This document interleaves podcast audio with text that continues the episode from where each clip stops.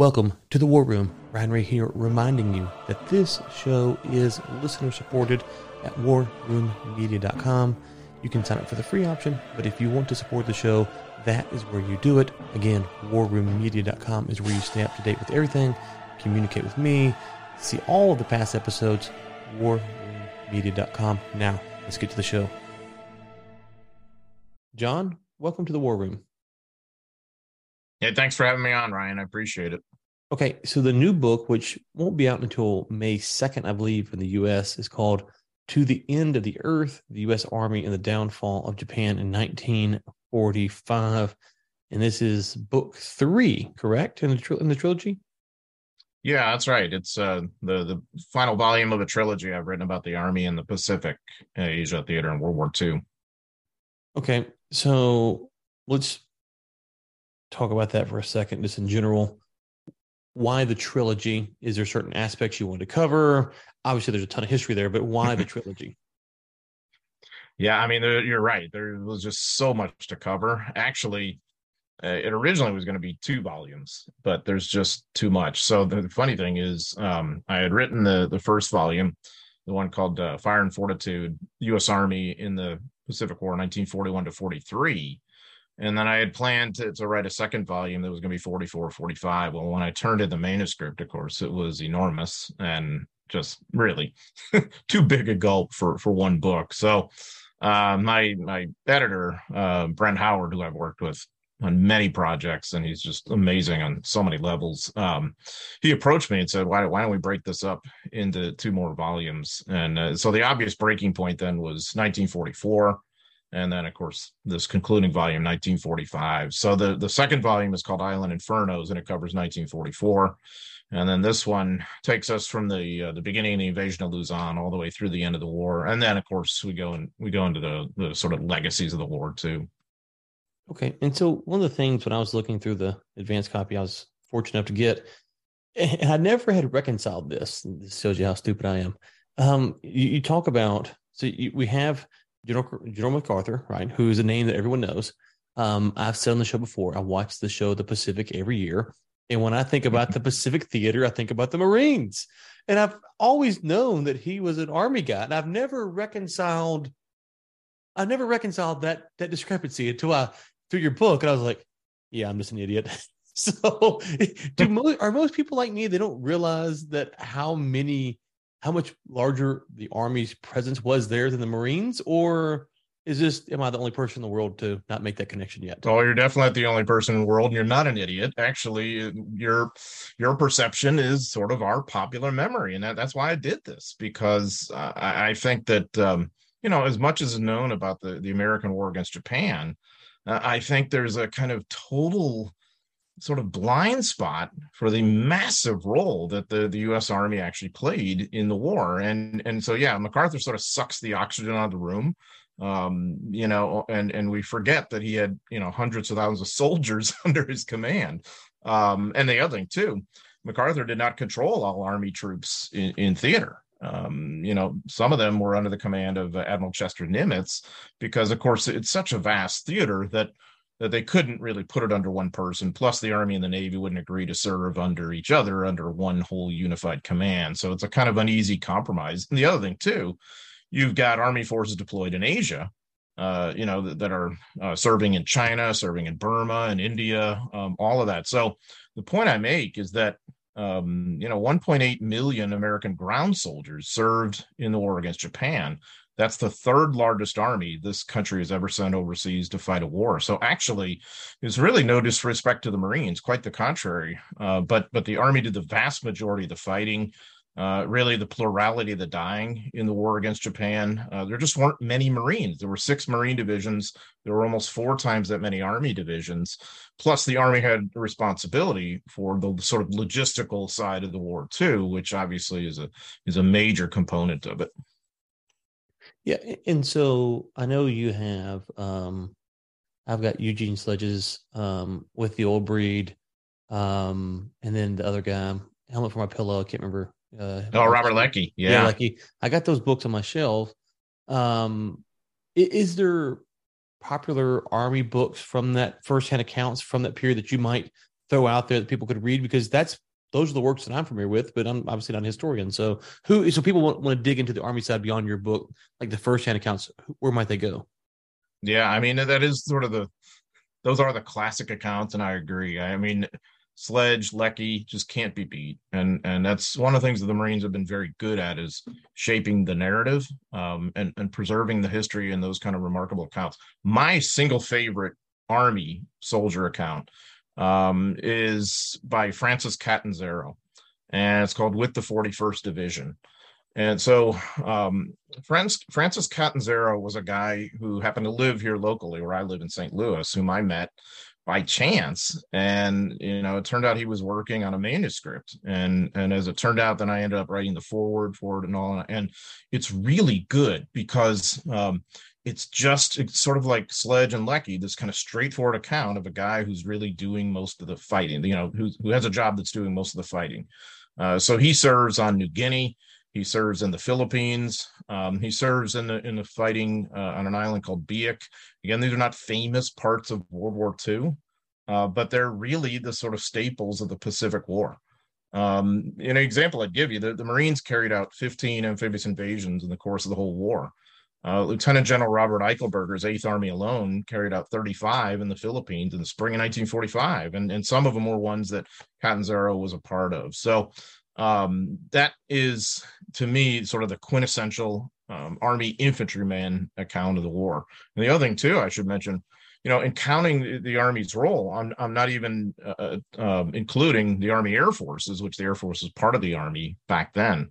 So that's a completely separate thing. This is just army ground forces and service forces and catanzaro to me is sort of the microcosm of the whole thing okay so we want to get up to the the third book, but maybe walk us through from the Army's perspective what's been happening. Obviously, we have Pearl Harbor. Everyone knows about that. we know about battles like Guadalcanal and some of these other islands like Peleliu, maybe that you've heard of. But kind of give us the, the high points of what's happened in the war and where we're launching into in 1945.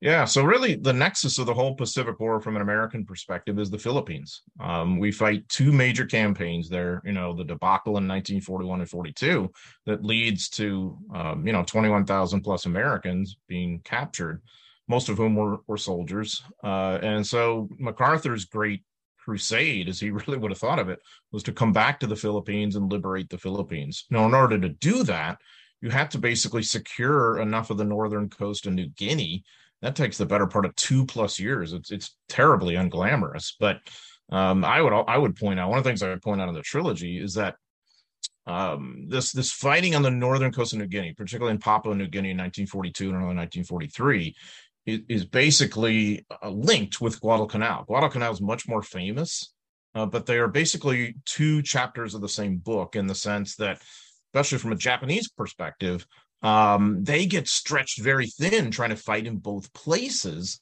And this is one of the reasons why they lose. When that happens, it gives momentum, of course, to the American push up the Solomons, which Army soldiers are a big part of that too, in places like New Georgia, Bougainville, and the like. Um, and then, of course, the push across New Guinea and all the way to the Philippines. So uh, most of the Pacific War is in is, is sort of fought or or sort of um, sort of movement in these terrifically unglamorous horrible places of jungle and heat and insects and no infrastructure. And that's kind of the challenge for the us armed forces is how to create infrastructure how to create logistical nodes. Uh, and that's really the business of the army and the navy primarily. One of the things that i've read um, people argue over is some of these battles as we go through uh, the war of japan that some of the islands that we took weren't really necessary um, and there's debates mm-hmm. over that. How much of that do you buy into, not buy into? Because um, there is also the reality of people being stuck in the time and not being able to, you know, all they can see is what they can see, and that's that's a real problem. So looking back now, when you look at some of these battles that were really tough, really really slogs, uh, generally speaking, did they make the right decisions, or were there some blunders? I generally think they did make the right decisions, and, and it was a tough call because there's, of course, thousands of islands out there in the Pacific, many of which had a Japanese military presence. And uh, so it's always a tough call as to where you should go and where you should not go. Um, and Nimitz and MacArthur constantly have to deal with that. And of course, their corps commanders and, and their army commanders and, and whatnot. Um, I think the only time we would point to where clearly uh, they they should not have gone was the famous Battle of Peleliu, um, which like like a number of battles is associated in our popular memory primarily with the Marines, but was actually a Marine and Army battle, like Guadalcanal actually. And um, Peleliu, of course, didn't need to be fought. The reason the Americans land there is a kind of sad sort of comedy of errors in the sense that um, that uh, Admiral Halsey had had realized that there that it probably wasn't worth it that you could still get to the philippines without controlling peleliu and you wouldn't have too much of a problem with japanese air. Um, the time he realizes this is a time when macarthur happens to be aboard ship uh, and out of radio communication for security purposes. Uh, and so what might have been macarthur's call and probably inclined maybe to, to scrub the invasion instead devolves onto Nimitz, and he doesn't feel he ought to step on MacArthur's toes and all these other reasons. Nimitz never really spoke about the decision that much the rest of his life, but so we can only kind of divine what must have been going on. It's quite difficult, but uh, there, Peleliu, of course, is a nightmare and very costly to, to both sides, and unfortunately you know, the airfield that's taken there is not really going to play much of a role in the Pacific War. Uh, they're that point forward as you go to the Philippines. Also, I would point out another lesser known battle next door to Peleliu called Angaur, uh, fought by elements of the 81st Infantry Division. I, I would argue that, that probably wasn't necessary either, just as a kind of an adjunct to, to Peleliu. Yeah, yeah. Unpack these islands. That's one thing that that I've wondered about as um, you, you'll watch these battles and you hear about them. Is it mainly just the airfield? Because obviously the ground troops on an island aren't a threat to anybody else. So is it, it hmm. they couldn't just bomb the airfields into oblivion, I guess, or they could repair them too fast. Why couldn't you just? Why couldn't that that method of just an aerial attack take out these airfields? Well, in some cases it did. You know, like with uh, the the uh, with Rabaul, the, the major Japanese base, uh, you know, that's in the South Pacific. They had thought initially the Allies did that they were going to have to go and invade Rabaul and take it over, and that would have been a major battle because that that was a, a serious uh, Japanese military base. Um, so this does happen. There's all place, all sorts of places. Truk is another one that gets sort of bypassed and pounded. But eventually, you got to have your own bases too, uh, and you've got to have your own, you know, harbors and all the rest of the kind of things you need as you advance toward Japan. Um, so again, you know, that's the problem. Which ones do you do you grab and which ones do you not? Um, so the, the, one of the things that it's almost a joke uh, between my students and me in my World War II class you know when it, when the question comes up why did they invade this island? The answer is almost always they wanted an airfield you know and and so that becomes the important thing of projecting air power in in in as many directions as you can as far as you can because of course aircraft could be deadly to ships and you needed all the air cover for your ground operations and for your logistics for movement and uh, evacuation of wounded you know it was um, in in that sense an airman's war but in the end, nothing was going to happen until you secured the key ground, and and that's again sort of where the army comes in with some of the larger formations. Um, you know, so and that's that's part of this this war that I think is a little bit overlooked in in our retrospective memory is the the role of aviation engineers.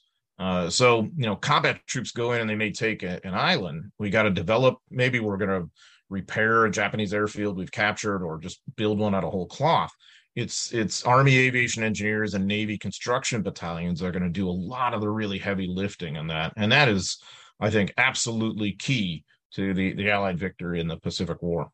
Mm. what was it like? Obviously combat's one thing but just waking up going to the bathroom getting chow what was it like for the infantry members on these islands it was almost uniformly awful. Um, you know, in the European theater was a meat grinder and it was terrible. But at least you did have something of that infrastructure of so-called civilization. There were towns, there were um, you know, there was shelter. There were sometimes, you know, places that weren't destroyed where you could find restaurants, or there were civilians to interact with on a, on a who who were culturally similar to the whites, I guess you could say, who were um, there. There were places to get liquor uh, there were things to loot.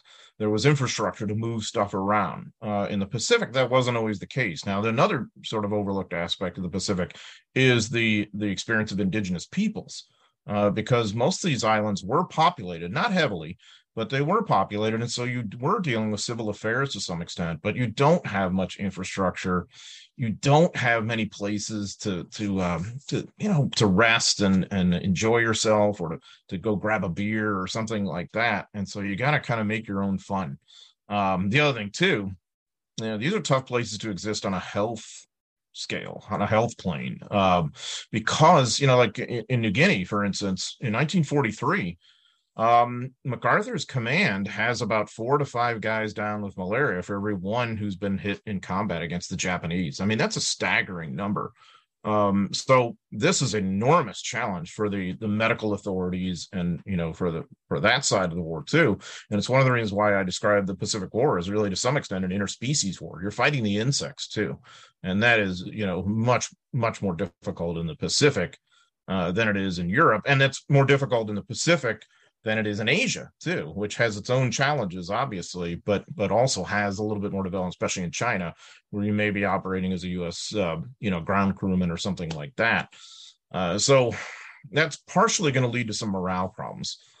Yeah, um, you know what? One, oh, sorry. As I say, I think that's one of the problems when you think about Band of Brothers versus the Pacific is Band of Brothers. You kind of follow the journey of these people from A to Z, and you kind of you kind of grow with them and you kind of go up and down with them. In Pacific, it's it's it's here to here to here. It's following three different stories, and so you do see some of the the unbelievable things they had to endure. You know, trying to be re- recaptured. But I think it is harder for the audience to really appreciate the despair that probably some of them when you read Sledge's book or you know Leckie's book, like some, some of the stuff they talk about in that book is like the show because it hops around, you kind of miss just what they probably were going through. It's just yeah I've often said I don't want to be in Bastogne, but I don't know if I could survive the, the islands because it looks and the accounts are brutal and like they couldn't bury the bodies on some of these islands and stuff. And so I know it's crazy.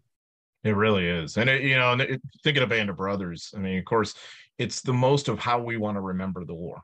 Um, I mean, of course, it's it's you know, a tough combat account and all that. It's gritty and it's brutal and all that. And that's one of the things that's really strong about that series but of course this is it, it, it sort of presents everything in its best light in the sense that this is an elite combat unit fighting episodic warfare uh, you know, you're in Normandy, and then you're back in England refitting for a while, and then you're in Market Garden, and then you're out the line, and then you're in the Bulge, and then kind of not quite the war over, but the worst of it is over. Whereas, you know, if you're a Marine or a soldier in the Pacific, I mean, you are slogging it out in these terrible campaigns, one after the other. And I'd point out too, if you were a soldier in the European theater in a typical infantry or armored unit, you know, you could be on the line for 100 straight days or something if you survive that line. You, you wouldn't have that as a paratrooper. So on that level, Band of Brothers is is more pleasant in a way, but also on the level of like you're fighting in the European theater, liberating people taking down Nazis, eventually helping liberate a, a, labor camp toward the end of the war. All of it, it's all in its best light. Um, you know, you don't see the, the segregation of the, the on the American side, uh, that sort of hardcore racism that's still there. You don't see that. You don't really see it in the Pacific miniseries either, but it's there. Mm-hmm. Um, and it's you know, so when you look at like the army's experience in the Pacific, it takes you into all those sort of uncomfortable worlds of this the war against the insects, the war against the the the conditions, uh, the, the sort of um, sort of segregation that's that's there. If you happen to be uh, part of a port company, an African American port company unloading ships in New Guinea somewhere, you know, getting in the pouring rain and the heat and no recreation. And so it's just, I think, more enjoyable to kind of look back and, and think of it through the and, and, you really do kind of get the progression of the characters in Band of Brothers, you know, better than you can in the in the Pacific miniseries, I think. And one thing we haven't touched on um, is you mentioned the thing things that they're battling. They're also battling the Pacific, it seems, to preserve their own humanity. Uh, when you hear some of the stories of you know how they would come across fallen American soldiers and what had happened to them and the, the desire to retaliate a certain way. So they're also battling with their own humanity as well. No, absolutely, and I, I think no one portrays that better than Sledge. Um, and his, and what is, in my opinion, probably the the greatest war memoir ever written with the old breed, and portrayed in the miniseries. Uh, you know, the the example of looting, you know, an enemy uh, soldier, a dead Japanese soldier, uh, sort of grave robbing, picking things off the body for souvenirs like gold teeth and things like that. that can really kind of take away your humanity on some levels. Uh, and Sledge kind of explores that heart of darkness. Um, and I think that many, you know, ground troops, no matter where you served in the Pacific War, could probably relate to that uh, because it was a pretty ruthless environment, and and both sides tended to have a kind of you know kill or be killed kind of approach to to combat. And I think that's another reason why this is a little bit tougher topic to delve into, because in the European theater there were at least some level of rules to the war, for lack of a better way to mm-hmm. put it. Um, Pacific, not as much, and that's really what's characterized most all of our wars ever since. The way we have tended, we've we tended to fight against enemies that don't respect the rules of war as, as we as Americans would like to, to outline them, and then we have to kind of decide how do we deal with this, and what are our moral, um, you know, moral contradictions, and, and those are tough things to come to terms with. Someone like MacArthur, obviously we're sitting here, we've read accounts. You're a historian, you read all these accounts. He's hmm. hearing reports, obviously. How real is what we're talking about for him? Obviously, it's more real for him than us, but but how far removed is he? Can he really feel mm. the pain of his soldiers going through this stuff? Yeah, it's a, it's it's really interesting because the, the answer is depends what time we're we're dealing with him. Um, if he's a corregidor in 1942, I mean, he's in a combat zone and, and that's getting pounded all the time. He's behaving with incredible valor. Uh, he loses 25 pounds, so he's not eating well. Um, he goes back to Australia though once they get him out of the Philippines, and and he's fairly remote, maybe from combat for about the next year or so. Most notably and infamously during the Battle of Buna, uh, you know, towards the end of 1942, when he's at Port Moresby, and it's an entirely different world up there at Buna, and he knows very little about what's happening. Um, later in the war, though, you're gonna like the invasion of Los Negros in February 1944. He he goes in about two to three hours after the initial assault troops. Um, so you know he's right there, not necessarily you know in major danger, but certainly understands what they're up against. Um, you see the same kind of thing at Hollandia in April. Um, you see the same thing a little bit at Leyte. I mean, his headquarters on Leyte uh, in October, November, December 1945 is getting air raided all the time. And then uh, on the and during Luzon, the Battle of Luzon, uh, January, you know, February, March 1945, he's taking crazy chances um, going to the front, and especially during the Battle of Manila. And so MacArthur absolutely never lacked for courage, though sometimes he was distant from the battlefield, but perhaps as appropriate as a theater commander, maybe he ought to be. I, I think that many of those around him felt that he probably took too many chances in the course of the war, and, and I I don't know know that I would disagree with them. You say in the book, or maybe you quote someone that says that no none of his counterparts really knew him; they only knew fragments of him. Why was that?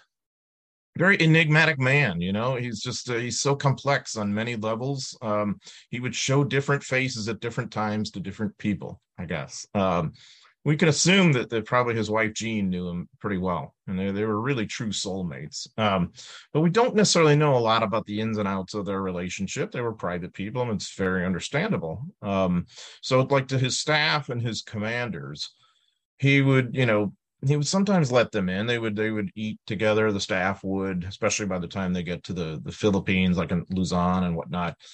Um, so they, they had a good sense of MacArthur's opinions, his likes and dislikes, and all that. But there was a personal side in which he was always sort of aloof. Uh, and and I and if that's true with with say uh, you know Dick Sutherland, his chief of staff, or or Eichelberger uh, and Krueger, his two army commanders, you can imagine that's true with an average private too. On the other hand, and this this is what's so interesting about the guy, um, you know, towards the the the latter part of the Leyte campaign, uh, and this is where this is where the second volume in my trilogy ends. Um, the book called Island Infernos. Two um, airborne privates, two paratroopers from the 11th Airborne Division, uh, wander into his headquarters one day, wanting to see him and wondering, you know, why doesn't your headquarters talk more about what we're doing, about our unit, and all the great things we've done here? And he he kind of spends an afternoon, part of an afternoon with them, talking it over and, and explaining, and and it's so it's he's, he's just I think he's really interesting as an historian um, because there's so many complexities to the man. There's times he'll infuriate you, and there's other times where where you'll say, "Wow, you know, he's he's he's honorable on some levels too." Uh, how much, obviously, when you're in charge of this many men, this large of an operation, you're moving the pieces, but there's tons of decisions that are being made all the time. But so, how much credit do you give MacArthur? Obviously, he's he's he's a top dog in some sense, but but you know, I, I, there's practical realities of stuff on the ground that happens that he never hears about. So, how much credit do you give him? It depends credit for what. I mean, um, I, I, in my opinion, I think that Eichelberger is the guy who makes him look good throughout some of the war. Um, when he's willing to use him, but it, the reason he's not going to use him all the time is he doesn't want to share that credit. He doesn't. I mean, I have it in my mind that uh, you know MacArthur would be you know almost living in fear that someone like me had come along seventy or eighty years later and want to realize, oh my gosh, you know, Eichelberger or someone else deserves a lot of credit for this. Um, I think Krueger does too. Um, so MacArthur just wasn't the kind of person who ever wanted to share the stage with anybody. So I guess then it's the historian's task to kind of sort through that. So I would credit him certainly with uh, making a very difficult decision in the invasion of Los Negros. Uh, I would credit him with having the right idea in um, the Battle of Luzon about the incredible importance of of, of uh, getting Manila and getting Clark Field because of the the airfield complex at Clark Field. I think MacArthur understood the strategic level of the dimension of the campaign better than almost anybody else. Um, and I think he deserved credit as maybe a, a kind of rallying point for many Americans, you know, throughout the war during some of the the tougher times earlier in the war but it, it came at the cost of this terrible cult of personality, which was really built on something of a house of cards and had a sort of political dimension to it as well, because he sub rosa runs for president in 1944 while on active duty as in command of a theater. And you know, I I, I don't know about you, Ryan, but I, I don't think that's okay. I mean, I, I think that's very troubling. So he wants a lot of credit. He deserves some, but maybe not as much as he he might have gotten for himself. Yeah, in the book you touch on the, the presidential run in 1944, and I, and I, thought about that some. But for me, the, the the harder thing, perhaps, and maybe this get your opinion is when they land and he has this staged photo session ready for him. for me, that's that's very tough because if you're a commander and you're in charge of people's lives, there's a sense in which you know I have a t- I've read some of uh, I mentioned this on a show the day, uh, reading through some of Lee's biographies and hearing how he kind of probably let more people die than he had to. When it was it was over, he could have he could have surrendered, but it's like you know, Lee, you're probably not going to get killed, barring a huge you know slaughter. you're probably okay. Mm-hmm. But this little private here, who's just trying to follow your order, or going to get shot, or whatever, you know, him you could have stopped for. So that's to me where it really becomes tough to um, figure out how to evaluate these commanders is when they do stuff like that. That's always the dilemma for a commander is uh you know the mission versus their people and and uh which will come first at any given time. Well well but in this case he he he invades and then he has the photo shoot. So i can't, I can't remember the island. Um you know he yeah. walks in the water. Um right.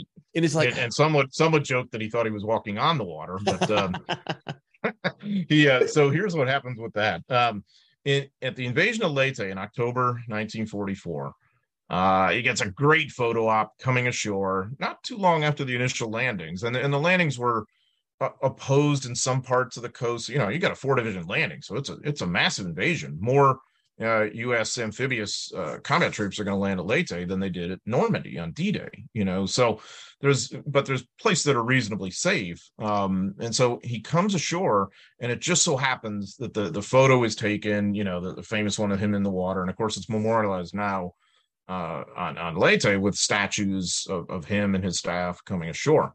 Well, this was just spontaneous then, but it was such you know PR gold that he decides to replicate it on Luzon with the multiple stagings.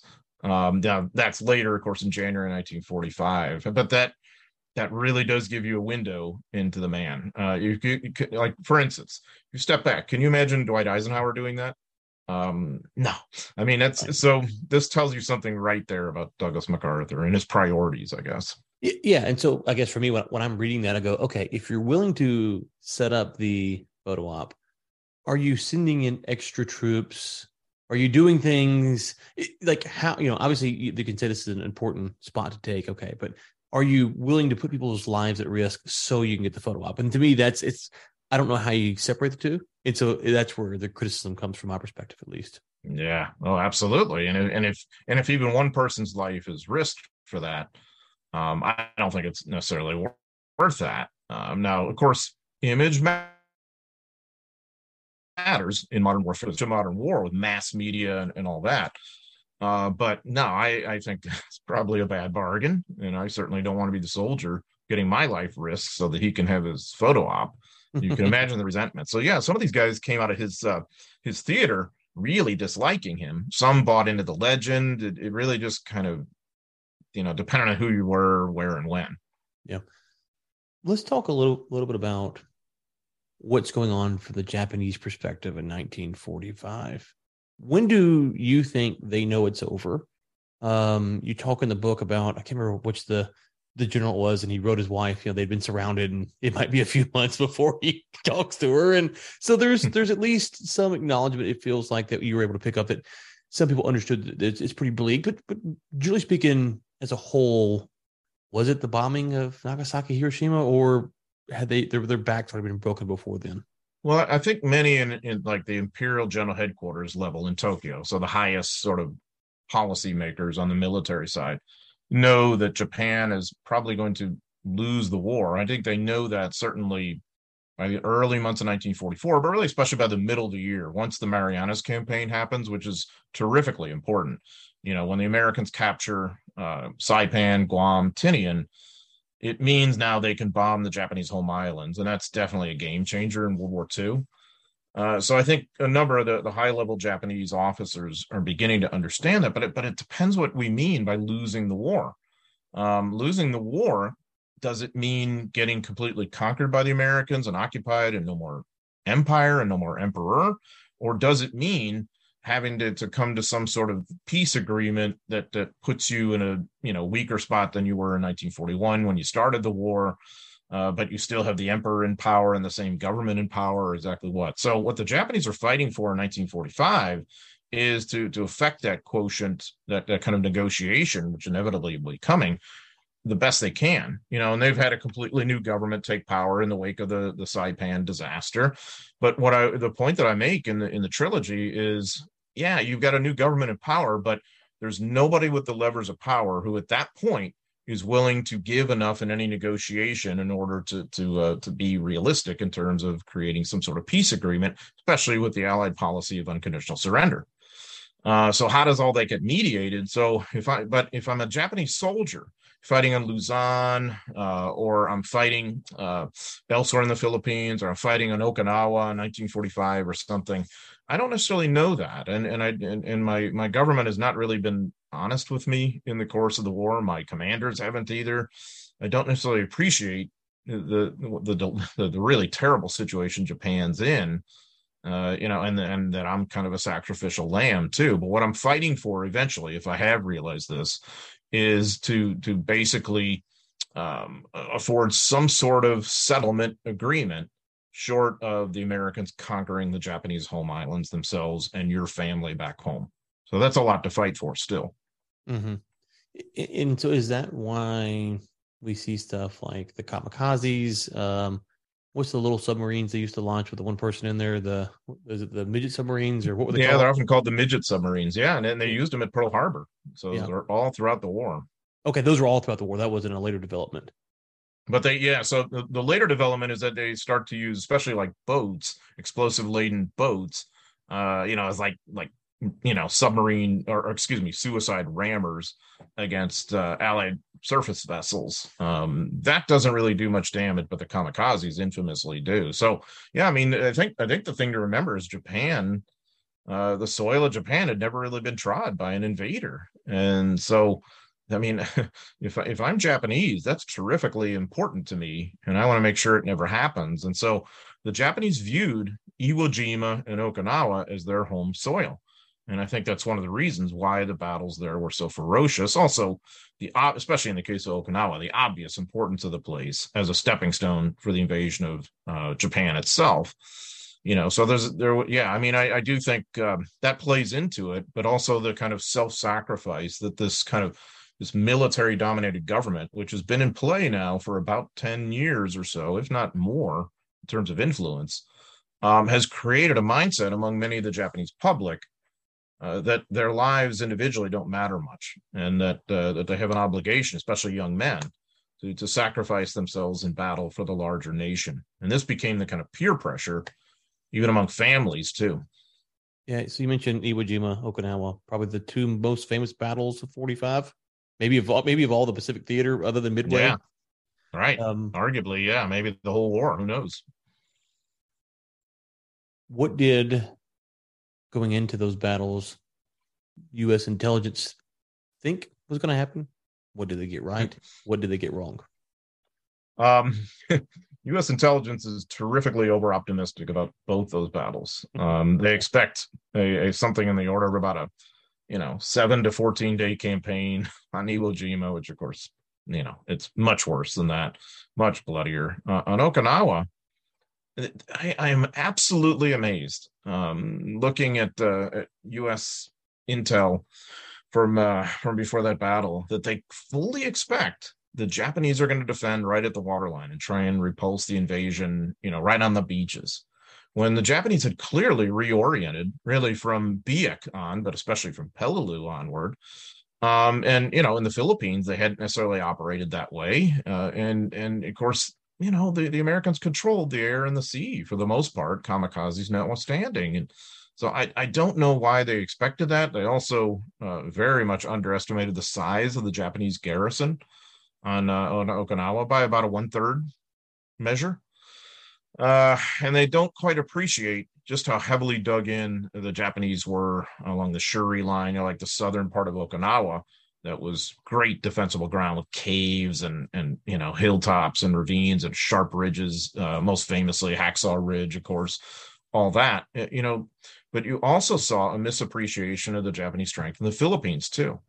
Uh, MacArthur really underestimates the Japanese by about a one third measure there too on Luzon. So, was, of course, it's easy for us to come along and say, why didn't they know more and better? The answer to that question is usually because you don't have much human intel. I mean, it's not like when you're invading France and you've got the French resistance there to be feeding you all kinds of great info on the German order of battle and you have a good sense of how many Germans are where you don't have that at Iwo Jima. You don't have that um, on on Okinawa. You've got that to some extent with guerrilla organizations in the Philippines, and even then, it's tough. Um, so uh, you you see sometimes in the Pacific War, the Americans have great intel, like at Hollandia, um, like to some extent at Los Negros, or or maybe even maybe even at Guadalcanal at times. You got other times when you're just like, wow, they really had no idea what they were getting into. So where is MacArthur? What, what, what conquest is he trying to take down when these two major campaigns are going on? Yeah, so MacArthur's deeply enmeshed in the Philippines in the in 1945, and this is to him what the war is all about. Mm-hmm. Really, I mean, it's it's about liberating the Philippines and sort of redeeming Americans in the archipelago, um, almost every bit as much as it is about going to Japan and defeating the Japanese in the home islands. Um, so macarthur's forces invade at Luzon in a massive four division invasion on January 9, 1945. This begins then uh, a long campaign that lasts to the end of the war for control of that island. And in the meantime, you've got some of the largest battles of World War II fought there, at least battles that involve Americans. The Battle of Manila, which is just urban combat on an enormous scale and so tragic, um, for about a month. You've got a uh, really dramatic air and amphibious uh, assault on Corregidor, that happens in uh, you know February 1945, and then you've got this terrible, unglamorous slog of just cleaning the Japanese out of every mountain hideout and every ravine and every kind of spot all along the the jungles of Luzon, which goes on the rest of the war. In the meantime, Eichelberger's uh, Eighth Army under MacArthur uh, basically has all these sort of lightning amphibious landings uh, throughout the central to southern part of the Philippines. You know, there's about 7,000 islands in the Philippines. So, um, so Eichelberger's force are doing this sort of quick dash, and it's it's really quite remarkable. So it's weird. It's like part of MacArthur's command is just in this bogged down uh, attrition battle uh, on Luzon, and part of it is carrying out some of the most innovative uh, lightning quick, um, quite successful amphibious operations in all of human history. So it's kind of all of the above. You mentioned Manila. Is it true that a hundred thousand civilians died there? Roughly, yeah, exactly. So I, I looked into that because uh, that, that's a big part of this book. To the end of the earth is the Battle of Manila and everything around it, and the different perspectives: American, Filipino, and Japanese. So about a hundred thousand Filipinos died, and we'll never really know the breakdown of what killed whom. Um, so some of them certainly were killed by the firepower of the warring sides, and the Americans had more firepower, so it stands to reason a number of them are killed by U.S. firepower. That's the problem, of course, with urban combat. Uh, but of course, a number of them, I, I, would say, you know, perhaps even more troubling, were killed by a deliberate series of Japanese atrocities. When you have basically a doomed force of Japanese defenders, about 17,000 of them, and they're getting orders from their commander, uh, Admiral Iwabuchi, to basically kill all Filipinos uh, under the pretext that, well, they're basically just guerrillas for the Americans. So that justifies killing every man, woman, and child. And they're also trying to save ammo as they do it. So they're stabbing people to death. They're packing them inside buildings and burning them, you know, just inside. They're raping people. It's just so horrible on so many levels. And one of the things I was able to find is um, uh, firsthand accounts, diary accounts from the, some of the perpetrators um you know and you get a sense of how they've dehumanized the filipinos. And then in the case of one of them i remember he was talking about how he was a completely different person now than what he had been when he was in japan uh, that he couldn't have imagined becoming this way and he hoped that god and his family could forgive him. And that that struck me as very real because there were very few japanese um, soldiers who left the home islands thinking that they wanted to go and perpetrate atrocities against uh, people somewhere they were very real guys like like you me or anybody else but they became these perpetrators. And I, and I think that's the troubling part of the whole thing too. So the americans find themselves you know trying to help people uh, but also fight this urban battle in, in the most ruthless way possible with all this firepower. It's just such a monumental human tragedy. Is there anything looking back that the americans could have done to get the japanese to be more willing to surrender or was it just ingrained that they were going to fight to the death. And the, the, Japanese soldier was trained and expected to fight to the death. So I don't know that there's much the Americans could have done in that regard. Um, I do think that you, you, have a kind of a tendency in this war as it unfolds, uh, kill or be killed. Um, and the Americans had, had been on the wrong end of enough uh, Japanese machinations in which they seemed to surrender and actually were trying to, you right. know, put a grenade at your feet or something. You know, that they were very leery and they didn't like the Japanese anyway, and both sides dehumanized the other on a racial basis. And so it was a little bit of a tough sell um, for for me as a as a combat soldier to to really be willing to take a Japanese prisoner and take that chance. But it also could be a force multiplier because you know if you if you captured enough of them there'd be good intel uh, there were there were japanese american soldiers who were part of these uh, all of these combat units that were interrogating any POWs you got and also translating documents. Their their contribution to American victory in the Pacific War is just off the charts. Uh, so there were some good ways to head with this, but I but I don't think that the Japanese were willing most of the time, and and that was, the Americans could never quite really understand that the why they would be willing to just kind of waste their lives as the Americans perceived it, you know, rather than logically just surrendering. Because if a Japanese soldier could surrender and survive long enough, the treatment generally would be pretty good. Um, and that's one of the things the Japanese American interrogators were, were telling their higher ups is, hey, you know, good treatment leads to good intel results. So it's not just the morally right thing to do, it's pragmatically the right thing to do. And I, I think and it's easy for me to say, I guess, but I think we could understand that in the 21st century a little bit better too. That that good treatment is going to tend to to probably get you some pretty decent results, at least if the Pacific War is any kind of scenario to study. And how much did the American soldier understand the danger of going to a Japanese prison camp? Oh yeah, I mean, it, most of the American soldiers uh, had, had no interest in becoming a POW. Uh, there was it was pretty well known in the American public, certainly by early 1944, what had happened in the Bataan Death March, um, just how poor the treatment had been. Uh, one of the reasons why MacArthur wants to come back to the Philippines is to liberate American and Filipino POWs who had been captured in 1942. Um, and so, yeah, I mean, it, almost any American would tell you at that point, "I'm not going to surrender. I, am just not going to do it." And and fortunately for you as a ground soldier, that wasn't going to be really a problem. You know, you're usually on the attack. It's the Japanese who are retreating. I mean, of course, maybe there's odd patrols here and there with, I mean, of course, but I'm saying en masse, you're not seeing a lot. You would have worried that about that more as an aviator, certainly, you know, bombing missions over Japan or whatever. But uh, I know, like in the Philippines campaign, I know of very, very few instances um, in which you've got Americans who have to make that choice or actually end up in captivity. Most mm-hmm. of the time, the Japanese would have just get killed them anyway. Um, one thing that's really helping you too in the Philippines, I should mention, is the Filipino guerrillas who are fighting alongside the Americans and are another kind of force multiplier and a real headache for the Japanese to deal with. So that's another reason why you almost certainly weren't going to become a POW because you had locals to help you as well. Hmm, okay. I hadn't thought about that perspective of that they're not going to. That's a good point. I'm thinking of the um, oh gosh, who's the guy that wrote the book Unbreakable or whatever it is. Um, oh, Unbroken. Yeah, Louis Zamperini. Louis Zamperini. Terrific book. Yeah, you think about. Of course, he's an aviator. You know, and so that's so that in his case, but it, I mean, his odyssey is unreal because yeah. he's lucky to just survive at sea for so long, and then is captured, of course, and all the rest of it. But yeah, you don't want to go through that experience. I mean, yeah, so, you can make absolutely. a movie out of him just being at sea. Easily. not even the bad Absolutely. right. If he had never been captured, it'd be an incredible movie. I know. Right.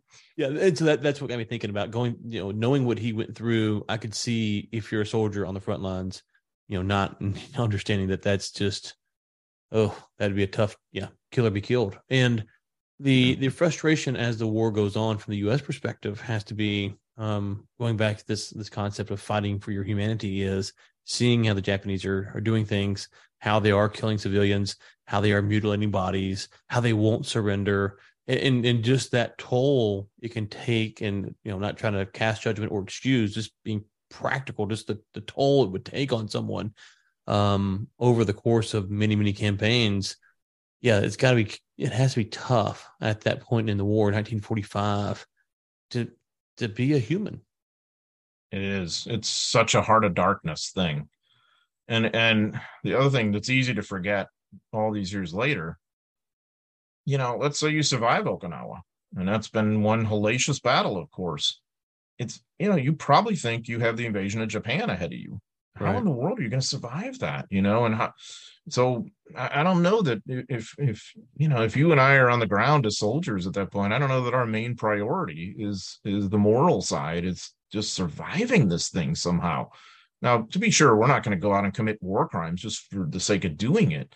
But if it's a, you know, if it's a 50 50 call whether to take this guy prisoner, uh, you know, or whether to keep things secure for ourselves, I mean, you know which way this is going to go. And I think we'd all understand that. That's just the way the war had been. Um, but, you know, the incredible thing to me was then how quickly that began to flip once you have the end of the war. Um, at Okinawa, you see about 7,400 Japanese military personnel taken prisoner, and that was an enormous haul considering on the eve of the battle, the U.S. had in custody something in the order of about maybe 3,500 to 4,000 Japanese POWs from the whole war. Wow. Wow. And you, you know, you double that just at Okinawa. Then, of course, once you know you see the, the war peter to an end, um, you know, in the summer 1945, you got thousands of guys you're you're taking prisoner in the Philippines once they surrender uh, much less all these other places where you're going to be too. And so it, it, the war goes from no surrender to all of a sudden mass surrender, you know, post VJ day. Uh, but even a little bit before that, in the case of Okinawa, that was a little bit of a harbinger that not all Japanese were going to, you know, sacrifice themselves at the end. At what point did Mark MacArthur understand that we were going to bomb Japan? With uh, the atomic bomb? Mm-hmm yeah he he doesn't really know about it until it happens and that's the other thing that's amazing um i mean macarthur had little inkling of the manhattan project i mean had no real knowledge of it and uh, of course he gets the news along with everybody else on august 6 1945 uh, of exactly what's happened and then of course three days later the, the nagasaki bombing um what's interesting to me is he will sort of excoriate that decision a little bit later in life saying you know the, the bombings were unnecessary and all this kind of stuff um, and yet And and yet within a few years, this is the same guy who wants to use atomic weapons and radioactive waste in order to stop the Chinese from getting into Korea during the during the Korean War. So again, the, the contrast of MacArthur. Um, so yeah, I think that's what's so interesting too. Here's this high and mighty MacArthur uh, and mm-hmm. Nimitz too, by the way. I mean, they're high up, but even they don't really know the full scale of the Manhattan Project until this whole thing happens. Why was MacArthur chosen to be the one to continue in Japan? Yeah, so this was a, uh, a hard fought compromise between the Army and the Navy, and sort of the Army Air Forces on the on the, the fringes of it.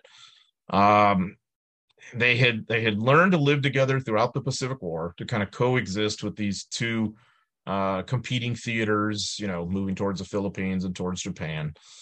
And of course, the other thing too, remember, is that you know you've got a major theater in in China, Burma, India as well. So how's that going to be factored in? Well, as they're working this out at the sort of Pentagon level and even the White House level, it becomes very clear that um, you just simply aren't going to have um, a naval commander who's going to be competent to to command those ground forces once they land, and vice versa. And so, in the course of the war, in most invasions, the Army and the Navy, and also the Marines and the Navy, had worked out this sort of informal kind of agreement. You know, before we land, the naval commander is in charge. Once our boots hit the ground, now we got our own independent thing going on happening on the land battle and don't mess with us we run that and so you see something of the same kind of compromise and i think macarthur is the obvious person because there's no army commander of, of commensurate or e- equivalent rank for a, for a uh, invasion of that size who would be available and he's also kind of earned this too he's also got some really terrific commanders under him. You know, Walter Krueger commanding his Sixth Army, you know, but especially you know Robert Eichelberger commanding his Eighth Army. I believe personally that Eichelberger's probably the best American ground commander at that level in the war, whom most of us have never heard of all these years later. And that's precisely sort of the way MacArthur wanted it. Um, so this was going to be the first team, and then you were also going to have the first army redeployed from Europe. Uh, so you know, MacArthur has a has five star rank. He has seniority over everybody. It really is. It's kind of obvious, and he knows a lot about amphibious operations by this point too. He, he's done it a lot. Okay, if you could go back and ask anyone from this period a question, and they're going to answer it honestly, who would you go ask, and what would you ask them? Yeah, I mean, referring to our earlier discussion, I think I'd probably go and ask Chester Nimitz why he went ahead with the the Peleliu uh, battle because Nimitz had this great edict, and he even kept a little like placard on his desk uh, to the effect of, and I'm kind of paraphrasing, you know, is is this invasion worth it? Is is this island we're taking going to be worth it? Is you know, do we really have to have this? Can we live without it? That kind of thing. And Nimitz was very good at that. You know, there's a lot of islands out there in the Pacific that he could have invaded and didn't, and I think we'd all agree his island hopping campaign worked out pretty well. So why was Peleliu different? Why did he go forward with it? Why didn't he quite see what Halsey was telling him? Halsey, who tended to be kind of over aggressive, is for once telling him, actually, we don't need to invade. We we can scale this down. I don't know why that didn't get his attention more. And uh, and I wouldn't I really I wouldn't really ask Nimitz that from a critical perspective, but more from a curious perspective, because I know how tough it was to make that decision, especially sitting in Pearl Harbor, you know, far away from it um, I, I think it's amazing how good his decision making tended to be, but this was one that, that didn't work out. So maybe that's why we focused in on it. Okay. The book is coming out on, I think you said what, May 2nd, May 3rd? May 2nd. May 2nd this year. I always ask if you've got upcoming projects coming out, but since this one's so far out, I suspect I suspect you don't have an upcoming project on the books, but I'm going to ask anyways. Do you have any future projects you're working on? Well, this one has kept me busy for the better part of a decade or more. Um, and in that sense, it's really hard to believe that it's ending. Uh, although I'd like to believe maybe it'll never end, I suppose. Uh, but uh, yeah, so I, am pretty deep into research on a, on a subsequent project, uh, a biography of, of, General Ridgway, Matthew Ridgway, who I think is uh, maybe outside of Eisenhower, Marshall, possibly MacArthur, the most important general, U.S. general of the 20th century. He's he's so fascinating on so many levels, and I don't think that he's ever been covered the way he ought to be. So I'm gonna I'm gonna basically give a an entire you know biography of his whole life because it's it's just fascinating. Okay, well, we will look forward to that. Obviously, we'll link to all the trilogy in the show notes for listeners to check out. Thank you so much for your time today. Thanks for having me on, Ryan. Really enjoyed it. Hey, you made it to the end of this episode. Thank you so much. Now, I'm going to ask a favor. If you enjoyed it, would you drop a five star somewhere? And if you really enjoyed it, would you consider becoming a subscribing member over at warroommedia.com? Helps keep the show going and ad free. Thank you so much.